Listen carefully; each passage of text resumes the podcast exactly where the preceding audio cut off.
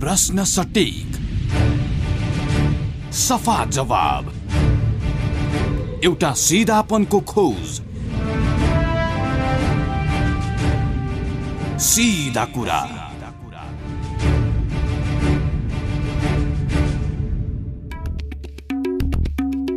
नमस्कार। सिधा कुरामा स्वागत छ म कृष्ण तिमल सिन्हा। आजको यो बसाइमा हामी नेपालको लोकतान्त्रिक आन्दोलन नेपालको प्रजातान्त्रिक आन्दोलन नेपालको गणतान्त्रिक आन्दोलन अथवा समग्रतामा नागरिकको जीवनसँग जोडिएका तमाम परिवर्तनका कालखण्डमा विभिन्न भूमिकामा देखा परेको नागरिक समाज जो यसअघि तत्कालीन परिस्थितिमा संसद पुनर्स्थापना हुनुपर्छ भनेर सडकमा आयो। तर अहिले मौन अवस्थामा छ। तर प्रधानमन्त्रीले संसद विघटन गर्दा मुलुकमा राजनीतिक अस्थिरता जुन तहको थियो त्योभन्दा कयौँ गुणा बढी राजनीतिक अस्थिरता यति बेला मुलुकले खेपिराखेको छ। यो परिस्थितिमा नागरिक समाज खोइ त? खोइ नागरिक समाजको भूमिका? नागरिक समाजको स्थायी खबरदारी मुलुकमा किन देख्न र भोग्न पाइराखिएको छैन? मूल रूपमा यही प्रश्नमा आज हामी जोडिँदैछौँ र हामीसँग वरिष्ठ चिकित्सक नागरिक अगुवा डाक्टर सुन्दरमणि दीक्षित हुनुहुन्छ। स्वागत छ डाक्टर साहब कोरोनाको टाइम छ जिउको अब एकैछिन। डिस्टेन्स छ मैले तपाईँसँग आज यो विषम परिस्थितिमा नागरिक समाज खै नागरिक समाज खोज्न खोजिराखेको छु तपाईँबाट? तपाईँ नागरिक समाज देखिहाल्नुभयो मैत्रीको मण्डलामा त प्रशस्त भेला त देखिहाल्नु भएको थियो। तर कुरा के आउँछ भने पहिले नागरिक समाज भन्ने के भन्ने कुरा अहिले पहिलो एउटा विचार गर्नु पऱ्यो नेपाली हुँ दुई तिनजना बस्नुहोस्। तिनजना मात्रै जोडिए पनि त समाज त बन् बन्न सकिहाल्छ होइन? सो नागरिक समाज भनेको के भने स्फूर्त रूपले करेक्ट कुरा लिएर जनहित राष्ट्रहितको कुरा लिएर कसैको एजेन्डा नबोकेर न्युट्रल भएर जो उत्रिन्छ उसलाई आज आम नागरिकले नागरिक समाज भनेर हेर्छ दृष्टिले हेर्छ। तर जो कोही चाहिँ नि उत्रिन्छन् देखा पर्छन् ठुल्ठुलो आन्दोलनमा आउँछन् ठुल्ठुलो परिवर्तनमा देखा पर्छन् तर पछि गएर हेर्दाखेरि कसैको एजेन्डा नै बोकेर आज देखियो भनेदेखि त तिनलाई चाहिँ नि आम नागरिकले नागरिक समाज भन्दैन। उनलाई चाहिँ नि पार्टीको एजेन्डा बोकेको मान्छे भन्छ। र तपाईँ देख्नुभयो होला यसपालिको माइती खरको मण्डलमा जुन त्यो देखियो ओलीजीको यो संसद बिग्रिनुपछि कति त इलेक्सन लडेका व्यक्ति देख्नु भएको छ मैले पार्टीको झन्डा बोकेको मान्छे देख्नु भएको छ। त्यस्तोलाई चाहिँ नि एटलिस्ट म चाहिँ नागरिक समाज चाहिँ भन्न सक्दिनँ। हो डेफिनेसनबाट एक प्रकारले नागरिक हुन् चार पाँचजना जम्मा हुन् समाज त हो। तर त्यो चाहिँ नि विशुद्ध मैले विशुद्ध जनहित राष्ट्रहितको न्युट्रल एजेन्डा यसले यसले रङ गरे रङ यसले राइट गरे राइट भन्न सक्ने क्षमता भएको व्यक्ति। र त्यो त्यसको लागि ऊ जेल पनि जान तयार भएको व्यक्ति। उसले आफूलाई क्षति पनि सहन सहन सक्ने व्यक्ति। त्यस्तो मान्छेलाई म नागरिक समाज भन्छु। तर एजेन्डा बोकेर आएका व्यक्तिहरूलाई चाहिँ म नागरिक समाज चाहिँ म सक्दिनँ। एउटा समय थियो नि जस्तो तपाईँहरू डाक्टर देवेन्द्र राज पाण्डेहरू दम्मनाथ ढुङ्गानाहरू जसरी सडकमा देखिनु भएको थियो नागरिक समाज बनेर आउनुभएको थियो एजेन्डा स्थापित गर्नुभएको थियो र परिवर्तनका लागि नागरिक समाज पनि हिस्सेदार हो भनेर एउटा मान्यता स्थापित गर्नुभएको थियो नि। त्यो मान्यता स्थापित गर्ने पुस्ता तपाईँहरूले जन्माउन सक्नु भएन छ इनफ्याक्ट तपाईँलाई बताउँ सबभन्दा पहिले नागरिक समाज भएर जन्माएको त हामीले हामीले हो। त्यसमा न त देवनाथ पाण्डे न त कृष्ण पाण्डे न कोही हामीले माओवादी जनयुद्ध चलिरहेको थियो शान्ति र विकासको लागि नागरिक समाज भनेर जन्माएको हामीले थियौँ त्यसमा चाहिँ निकै महत्त्वपूर्ण व्यक्ति त्यसमा हुनुहुन्थ्यो अब त्यो राजेश्वर आचार्य हुनुहुन्थ्यो ऊ हो हामीसँग चाहिँ डक्टर सुरेन्द्र केसी हुनुहुन्थ्यो हामीसँग चाहिँ सुशील आमात्य हुनुहुन्थ्यो विष्णु प्रकाश श्रेष्ठ देवप्रकाश त्रिपाठी माने विभिन्न खालका चाहिँ नि व्यक्ति हामीसँग हुनुहुन्थ्यो कि र त्यो बेला विशुद्ध हाम्रो के थियो भने माओवादीलाई कसरी चाहिँ ल्याउने टेबलमा कसरी शान्ति प्रक्रियामा ल्याउने र त्यसै विकास कसरी गर्ने शान्ति र विकासको लागि भनेर हामी चाहिँ नि त्यसमा धेरै गऱ्यौँ काम पनि गऱ्यौँ र माओवादीसँग हाम्रो कन्ट्याक्ट पनि कन्ट्याक्ट पनि थियो हामीसँग र हामीले धेरै मद्दत गऱ्यौँ उनीहरू ठाउँमा ल्याउनलाई त्यो गरेको। तर त्यो विशुद्ध राष्ट्र र जनताको हितको लागि थियो। विशुद्ध। हामीले कुनै पार्टीको एजेन्डा बोकेर गएको थिएनौँ। इनफ्याक्ट हामीले त त्यो बेलामा त हामीले त माओवादी नै भने। जब हामी त्यस बेलामा चाहिँ हामी सरकारले यो नचाहिने काम गर्यो गल्ती गर्यो भन्दाखेरि र माओवादीले पनि यो कुरा गल्ती गरे यो कुरा गरे हामी भनेका थियौँ। हामी विशुद्ध रूपमा हामीले दुवैतिरको चाहिँ भनेका थियौँ। त्यसो गरेर हामी हिँडेका थियौँ।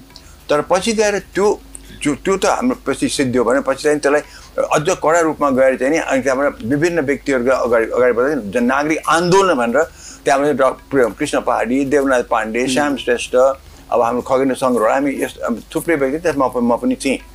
त्यो चाहिँ नि फेरि त्यस बेलाको त्यस बेलाको चाहिँ परिवर्तनको लागि ओभरअल परिवर्तनको लागि गरिएको थियो। ज्ञानेन्द्रको कु भइसकेको थियो त्यसमा माओवादीलाई ल्याउनु थियो त्यस बेलामा।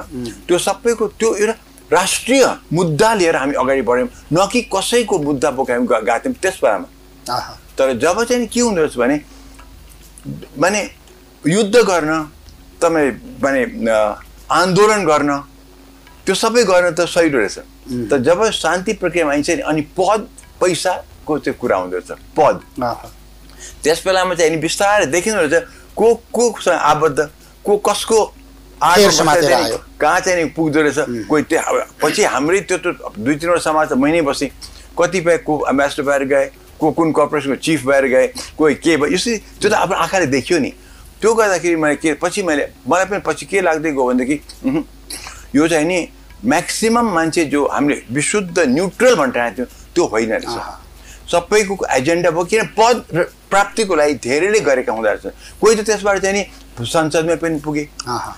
पदै पदको कुरा त्यसरी यो कतिपय चाहिँ लुकुवा हुँदो रहेछ कि? थाहा नहुने। एजेन्डाहरू। अब म तपाईँलाई बताउँ। म एउटा चाहिँ नि उपभोक्ता संरक्षण मञ्चमा थिएँ। त्यो बेला छयालिस साल पछिको कुरा हो। अब त्यो बेला चाहिँ नि ले- अलिक लेफ्टिस्ट थियो तर कुरा चाहिँ उपभोक्ताको लागि थियो। गऱ्यौँ त त्यो त्यो राम्रो ग्रुप थियो हाम्रो। पछि गएर जब माले र एमाले फुट्यो नि त्यो पनि फुर्र चाहिँ नि माने हामी त्यहाँ तीको ती छौँ। जति हाम्रो सहयोग सब फुर्र चाहिँ नि गयो सिद्धियो ओके। त्यस्तै गरेर हामीले चाहिँ नि ऊ वातावरण बचाउ आन्दोलन गऱ्यौँ। बाटो त्यहाँ पनि म समय हामी भाइस प्रेसिडेन्ट के थिएँ म। त्यहाँ पनि त्यस्तै। सो जब जब देखिन्छ कि आउँदा चाहिँ सबै हेर्दाखेरि ब न्युट्रल देशको लागि प्रतिबद्ध। त एकदम राष्ट्रभक्त। तर जब त्यो पा उनको आफ्नो आफ्नो पार्टी पदमा पुग्ने बित्तिकै। अनि उनले गल्ती गरेर पनि बोल्न नसक्ने। उनबाट फाइदा पनि लिने। सो के रहेछ? आफ्नो पार्टी पदमा पुग्यो त्यहाँ फाइदा लिन गयो। पार्टी नि पदमा पुगेन भनेदेखि उसलाई फेरि गल्ती गरे भने गाली पनि नगर्ने। त्यस्तो त्यस्तो चाहिँ तपाईँ जुन भन्नुभयो नागरिक समाज भन्नुभयो नि आज हामीका नेपालमा विशुद्ध रूपमा नागरिक समाज भने चाहिँ सायद कहीँ देखिया चाहिँ छैन। आज त्यो अर्गनाइज एउटा त्यस्तो संस्था छैन जहाँ हामी अहिले भन्न सकिन्छ नि हो। This is a civil society भने त्यो विशुद्ध सिभिल सोसाइटी भन्ने चाहिँ आज त्यो त्यो अवस्थामा आज हामी छैन। अन्ठाउन्न साल सन्ताउन्न सालको पृष्ठभूमिमा जानुभयो तपाईँ है? सन्ताउन्न सालबाट आजसम्म आउँदाखेरि हामीले सडसठी साल सतहत्तर साल बिस वर्ष दुई दशक बितायौँ। दुई दशकको बिचमा फर्केर हेर्दा तपाईँहरूले सुरु गरेको त्यो नागरिक आन्दोलनको जग बलियो रहेनछ छैन। अथवा हामीले नागरिक आन्दोलनका क्रममा त्यसलाई उचाइ दिँदै गर्दा प्रयोग गरेका साधनहरू गलत रहेछन्। यसो भन्न सकिन्छ जुन उद्देश्यले त्यस बेलामा ज नागरिक आन्दोलन गरियो नि त्यस बेलामा के थियो भनेदेखि दलहरू बिल्कुलै चाहिँ नि धराशायीमा पुगिरहेको थियो यतिसम्म कि गिरिजाप्रसाद कोइराला पनि सडकमा तल सडकमा बस्ने नागरिक आन्दोलनका मान्छेहरूले मञ्चबाट भाषण गर्ने। भाषण गर्थ्यो। त्यो अवस्थामा दलहरू थिए। दलहरू एक प्रकारले शान्ति बाटिकामा खालि नौटङ्की गरेर बसेर अरू उनले के शक्ति नै थिएन तिनीहरूको। त्यो अवस्था थियो। त्यस बेलामा चाहिँ नि जो जो आयौँ हामीले त्यो बेलामा गऱ्यौँ। त्यो बेलामा जे परिवर्तन ल्यायौँ त्यसले द सबै दल एउटा दल होइन सबै दललाई विशुद्ध रूपमा हामी सबैले इक्वल व्यवहार गरेर चाहिँ उनलाई पनि हामीले हामीले बल दियौँ। उनी पनि त्यसमा उठे उनीहरू उनीहरू तल पुगिसकेका थिए। त्यो नागरिक आन्दोलनले यी सबै दलहरूले ऊर्जा। किन मुद्दा एउटै थियो। देशको के गर्ने अब अगाडि भन्ने त्योबाट ऊ हटाउने अब त्यो ज्ञानको कु भएको थियो यो थियो सबै थियो नि त। त्यो थियो। त्यो हामी त्यसमा सक्सेसफुल भएको। सो त्यस बेलाको विशुद्ध जुन नागरिक आन्दोलन देख्यौँ नि त्यो पोइन्टमा एउटै एजेन्डा लिएर गएको हामी हामी सक्सेसफुल भएका हौँ। त त्यसपछि जब जब ती पोलिटिकल पार्टीहरू पदमा आए पावरमा पुगे तब चाहिँ बिस्तारै त्यो चाहिँ इन्फिल्ट्रेसन हामीका भित्र भएको रहेछ त्यो हामी त्यो भन्दा बुझेनौँ नि। त्यो भन्दा सब एउटै मुद्दा थियो। त जब चाहिँ आफ्नो आफ्नो एजेन्डा भयो पार्टीको आफ्नो आफ्नो पदतिर गए आफ्नो आफ्नो चाहिँ माने अवसर खोज्न गए। भने अनिखेरि यी पनि बिस्तारै भित्र भयो। त्यही अहिले हामीसँग त्यो विशुद्ध जग चाहिँ अहिले छैन तर तर यो भन्दैमा हामीले जग बलियो थिएन भन्नु मिल्दैन जग बलियो थियो। हामीले काम गऱ्यौँ सफल पनि भयौँ। र तर आज चाहिँ नि काम सिद्धियो। अब हट्यो भने त्यति मात्रै। प्रश्न सटिक।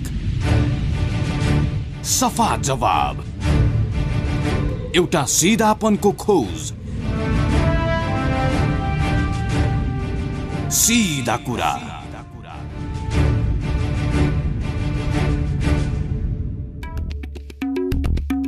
अब तपाईँले दुईवटा कुरा आए एउटा म नागरिक आन्दोलनको आजको पृष्ठभूमिमा त जोडिन खोजिराखेकै हुँ।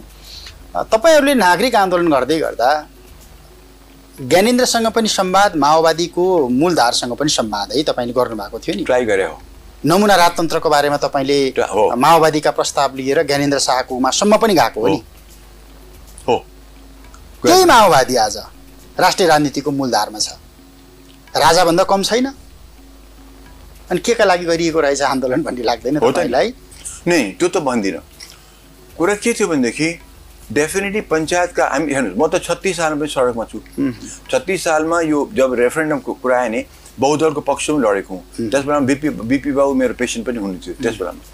सो हामी लडेका हुन्थ्यो म सडकमै थिएँ। त्यस बेलामा हामीले तिन चारजना डक्टरले गरेको कुरा चाहिँ लिएर वीर हस्पिटलको सुपरिन्टेन्डेन्टलाई प्यालेसको मिलिट्री सचिवबाट पनि त्यहाँ सोधपुछ भएको थियो कि हाम्रो बारेमा। हाम्रो स्पष्टीकरण मागिएको थियो। छत्तिस सालमा त्यो थियो।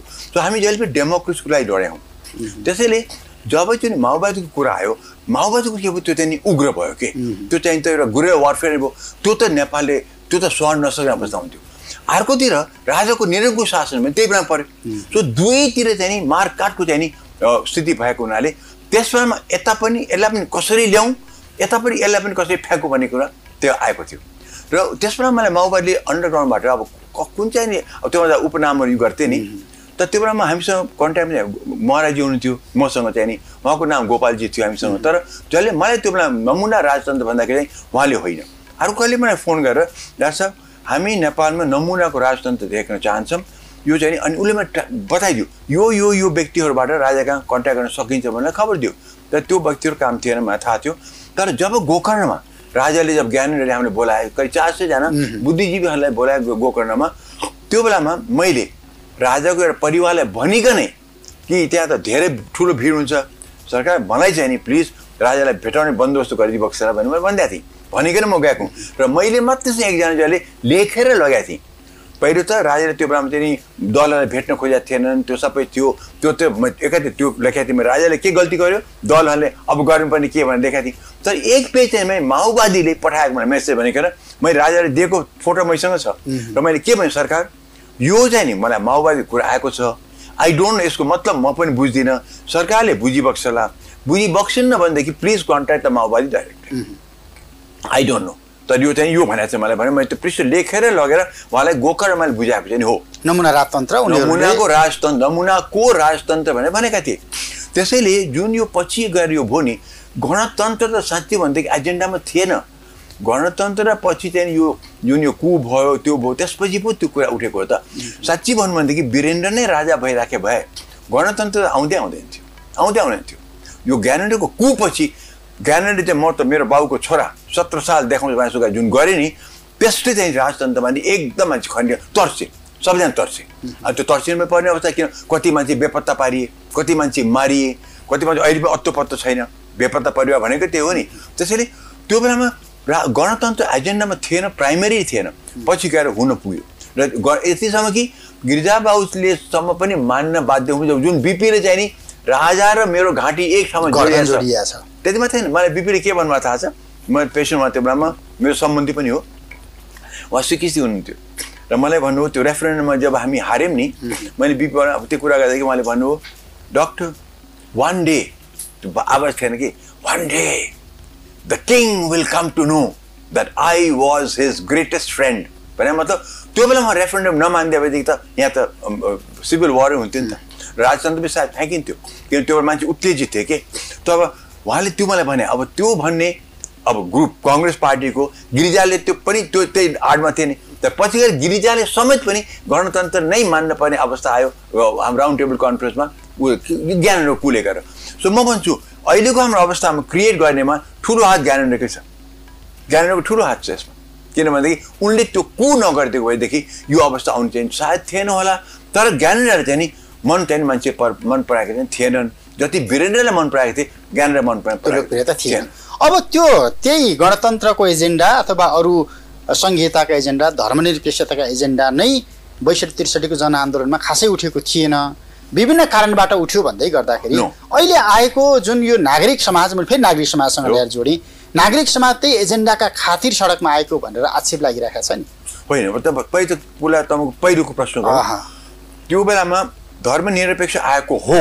किन म पनि जब सिंहदरबारको सामने जो हामी धर्ना बसेका थियौँ नि गजब छ त्यस बेलामा चाहिँ नि त्यो बेला बुद्धिस्टहरूको झुन्डका झुन्डहरू। बुद्धिस्टहरूलाई के पारेको थियो भनेदेखि तिमीहरूलाई हिन्दूहरूले मिचेको छ। हिन्दूहरू बुद्धिस्ट तिमी अलग हौ।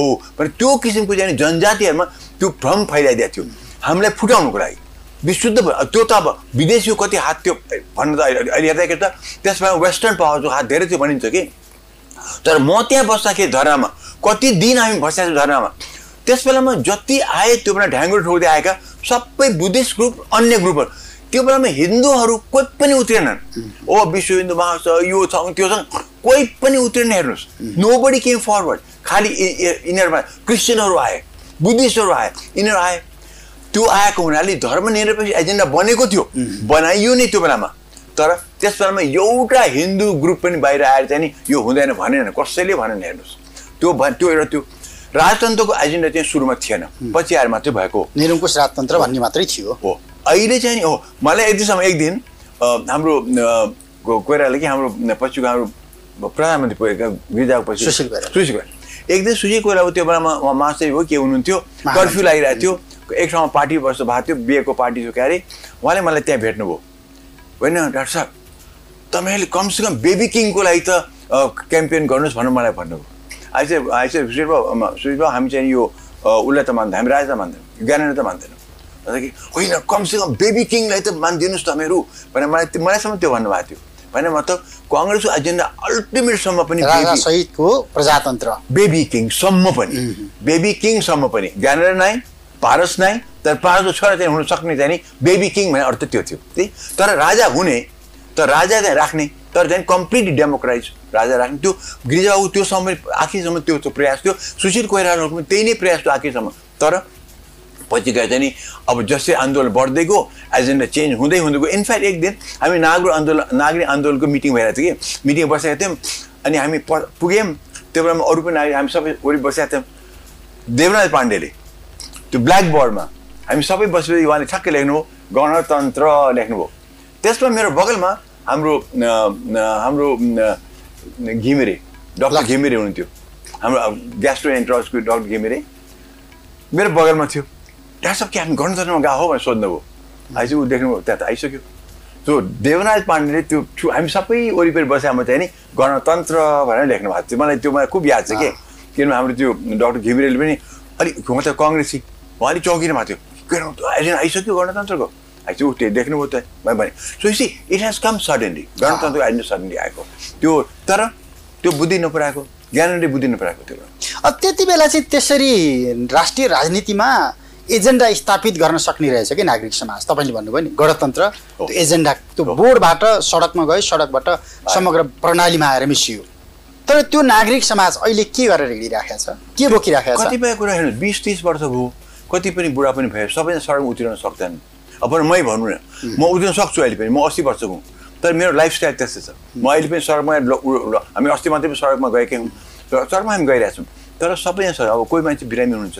कोही मान्छेको अलिक स्वा स्वास्थ्य साथ दिएको छैन। अब कोहीको आफ्नै समाज खडा गरेर हिँडिरहनु भएको छ। अब अब कृष्ण पाहाडको आफ्नो पुरानो समाज छँदैछ देवनाथ पाण्डे अलिक बिरामी पनि हुनुहुन्छ। अब श्याम श्रेष्ठजी चाहिँ नि जे भए पनि अलिक उमेर पनि बढ्दै गयो उहाँको पनि अब उहाँ सांसदमा भइसकेका मान्छेहरू। जस्तै कि अब स्वास्थ्यले अरू अरू कुरा अब कसै मान्छे के पर्दो रहेछ भने मैले राजनीति गर्ने मान्छे धेरै देखाएको छु कि? के हुन्छ मैले तपाईँहरू जस्तो उमेरको एउटा एजेन्डा स्थापित गरेर अहिले रिटायर्ड लाइफमा जान खाज खोजेको नागरिक समाज भनिराखेको छैन कि? अहिले के तपाईँहरूको फेर समातेर जुन बाटोमा हिँड्नुपर्ने एउटा पुस्ता थियो नि त्यो पुस्ताले पछिल्लो समयमा अस्ति भर्खर संसद भङ्ग गर्दाखेरि गरेको त्यो आन्दोलनमा तपाईँहरू अटाउनु भएन? तपाईँहरूलाई रुचा रुचाइए भएन त्यो? यस- विचार गर्नु छ हामी कस्ता कस्ता व्यक्तिको साथमा टाइममा पऱ्यौँ बिपी कोइराला गणेश मान कृष्ण भट्टराई मदन भण्डारी मनमोहन अधिकारी हामी यस्ताको पुस्तासँग हामी थियौँ नि त। ती भने आदर्शवादी नेताहरू थिए। र उनीहरू फेरि कस्ता पुस्ता भारतमा बसेको देखाएको थिए। महात्मा गान्धी सरदार पटेल पटेल यु नो त्यो त्यो चाहिँ यो समय समयमा कस्ता कस्ता व्यक्ति आउँदो रहेछन् पृथ्वीमा।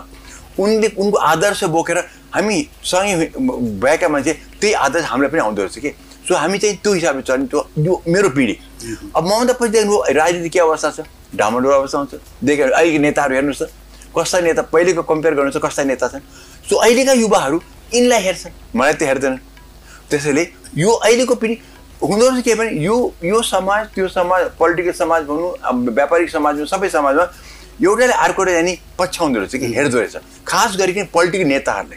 अब साउथ अफ्रिकामा नेल्सन मण्डेलाको लगत्तै पछि के थियो? अहिले साउथ अफ्रिकामा फेरि कस्तो हुँदै गइरहेछ? भारतमा महात्मा गान्धीको टाइमको टाइम के थियो? अहिले के भइरहेछ? त्यसैले यो समय समयमा विभिन्न व्यक्तिहरूको उचाइले त्यो समाजलाई ढाल्दो रहेछ नत्र भनेदेखि जब त्यो विषय विकृति फैलिजान्छ जब चाहिँ आचरण हुँदैन नैतिकता हुँदैन त्यो युवा पिँढीले पनि त्यही जाने बिस्तारै फल्दो त्यो त्यो त्यो बग्दो रहेछ तिनीहरूमा के त्यो कन्सियसनेस त्यहाँ आउँदो रहेछ। त्यसैले अहिले तपाईँले भन्छ म मेरो एजेन्डा किन नसमात्यो? किनभने मैले त एउटा ग्रुप पाएको थिएँ जसले मलाई आदर्श सिकायो भन्न उनको उनको कामबाट मैले सिकेँ। तर अहिले जुन नेताहरूले जुन नेताले म सिकेँ त्यो नेता अहिलेको युवाले सिक्ने ठाउँ नै छन् कि अहिलेको नेताहरू त्यस्तै छन् नि त। त्यो कुरो त्यस्तो हो? समग्रतामा राजनीतिज्ञले आदर्श गुमाए। राजनीतिज्ञहरू सबभन्दा कसले मुलुक हाँक्छ? राजनीतिज्ञहरूले। डेमोक्रेसीमा को इम्पोर्टेन्ट छ? पोलिटिकल पार्टीहरू। पोलिटिकल पार्टीमा नेताहरू। अब नेताहरू नै कुहिएर गएर अहिले त देख्नु एउटा एउटा पार्टीमा देखाउनु छ एउटा राजनेतामा देखाउनु छ आज कुनै पार्टीमा राजनेतामा देखाउनु छ। नो भयो नि त्यसैले जब मुलुकमा अन्धेर नगरी चौपट राजा भन्छ अब राजा छैनन् तर राजोट राजोटा धेरै जन्मिया छन्। अन्धेर नगरी चौपट राजा को त्यही हो? त्यसै पोलिटिक्समा नेल्सन मण्डेला एक्लैले जे गर्न सके महात्मा गान्धी एक्लै माउसे तुङले एक्लैले के गरे मार्क्स लेनले एक्लैले के गरे लिक्वा न्युले के गरे इब्राहिम लिङ्कन के गरे त्यस्ता व्यक्ति आज एउटा पनि छैन। नभएपछि समाजमा चाहिँ त्यो त्यो खालको आचरण नैतिकता हुँदो रहेछ। त्यसैले अहिले हामी नेपालमा एउटै कमी खट्यो भनेदेखि पैसाको होइन। अर्थ होइन नेता जेन्युन राष्ट्रवादी नेता जसले चाहिँ खासै राष्ट्र र नेताको लागि म मर्न तयार छु भन्ने त्यस्तो नेता र जनताले डोर्न पनि सक्ने पुस पनि गर्न सक्ने पछि पिछडिआएकोलाई पुस पनि गर्न सक्ने माथि ल्याउन सक्ने माथिका समाजलाई चाहिँ नि डोराउन सक्ने त्यस्तो खालको नेता आज छैन। त्यसको चाहिँ नि त्यसको असर मुलुकभरि छ त्यसले गर्दाखेरि आज हामी कहाँ नैतिकता छैन आचरण हामी विपरीत गरेर छ। हाम्रो सबै पाश्चात्य हावामा हामी बगिरहेका छौँ। हाम्रो चाहिँ अहिले पनि खानपान रहन सहन सबै त खत्तम भयो नि। त्यसैले जो चाहिँ नि त्यो त्यो माथिको पेडेस्टेलमा राख्नुपर्ने व्यक्ति आज हामीका छैन। यी अहिले जुन घटनाक्रममा देखिएका छन् नि रङ्गमञ्चमा यिनीहरू आफै नाचिराखेका हुन्? हो। अहिले त कस्तो भएको छ भने। यिनीहरू हामीले त नौटङ्की नै देख्यौँ। यसपालि त हामीले के यस्तो राम्रो नौटङ्की देख्यौँ यस्तो गाईजात त देख्यौँ तर नौटङ्की र गाईजातिले चाहिँ मुलुकलाई पेट भर्दो रहेछ खाना पाइँदो रहेछ रोजगारको लागि विदेश जानु पर्दो रहेछ हाम्रो यहाँ अर्थतन्त्र भर्दो रहेछ फ्याक्ट्री चल्दो रहेछ खेतको बाँझोपन बाँझोपनै रहन्छ त्यसरी यो नौटङ्की त खुब राम्रो हामी हाँस्यौँ दङ्ग पऱ्यौँ तिन वर्ष खुब देखियो। त अब यस्तो नौटङ्की हामीले नदे- नदेखाउनुहोस्। अब चाहिँ नि सोझे कुरा देशलाई सुचारू रूपले चलाउँ सुशासन दिउँ र जनतालाई चाहिँ नि कमसेकम अलिकति सुखको अनुभव गर्न दिउँ। अस्थिरताबाट स्थिरता ल्याउन सके सक्न ल्याउन खोजे जनताले खुब प्रयास गरे दुई त्यागेको म तपाईँलाई सेभेन्टी सिक्स पर्सेन्ट भोट गरेर दिए हुन् र तपाईँहरूले खत्तम पार्नुभयो। लोकतन्त्रमाथि मान्छे वितृष्णा फैलाउनु भयो त्यो लोकतन्त्र वितृष्णा सुप्रिम कोर्टले बचाइदियो। अब तपाईँहरूले यसलाई फेरि नबिगार्नुहोस्। जानुहोस् इलेक्सनतिर। सक्नु भनेदेखि महन्त ठाकुरलाई ल्याएर उनको अन्तर्गत चाहिँ उनले छानेको व्यक्तिहरूलाई मन्त्री बनाएर चाहिँ अगाडि बढौँ। दुई वर्ष अस्थिर अवस्था हामी नबसौँ। केही न केही संयम घाउलाई चाहिँ नि। मलमपट्टि लगाउँदै अगाडि बढौँ। हुन्छ। समय र सम्वादलाई धन्यवाद। धन्यवाद वरिष्ठ चिकित्सक नागरिक अगुवा डाक्टर सुन्दरमणि दीक्षित समग्रतामा राजनीतिक रङ्गमञ्चमा देखिएका रमाइला परिदृश्यहरूका पछिल्तिर के कस्तो घटनाक्रम विकास भइ आएको छ अनि यो अहिलेको घटनाक्रममा के नागरिक समाजको भूमिका हुँदैन? राजनीतिक पात्र र प्रवृत्तिले समाजमा कस्ता नागरिकहरू जन्माइराखेको छ कस्ता पुस्ता जन्माइराखेको छ अनि समग्रमा मुलुक चाहिँ कता गइराखेको छ? यही दृश्यमा यही परिवेशमा जोडिएर संवाद गऱ्यौँ। समय र संवादका लागि डाक्टर सुन्दरमणि दीक्षितलाई फेरि पनि धन्यवाद दिन्छु। नमस्ते।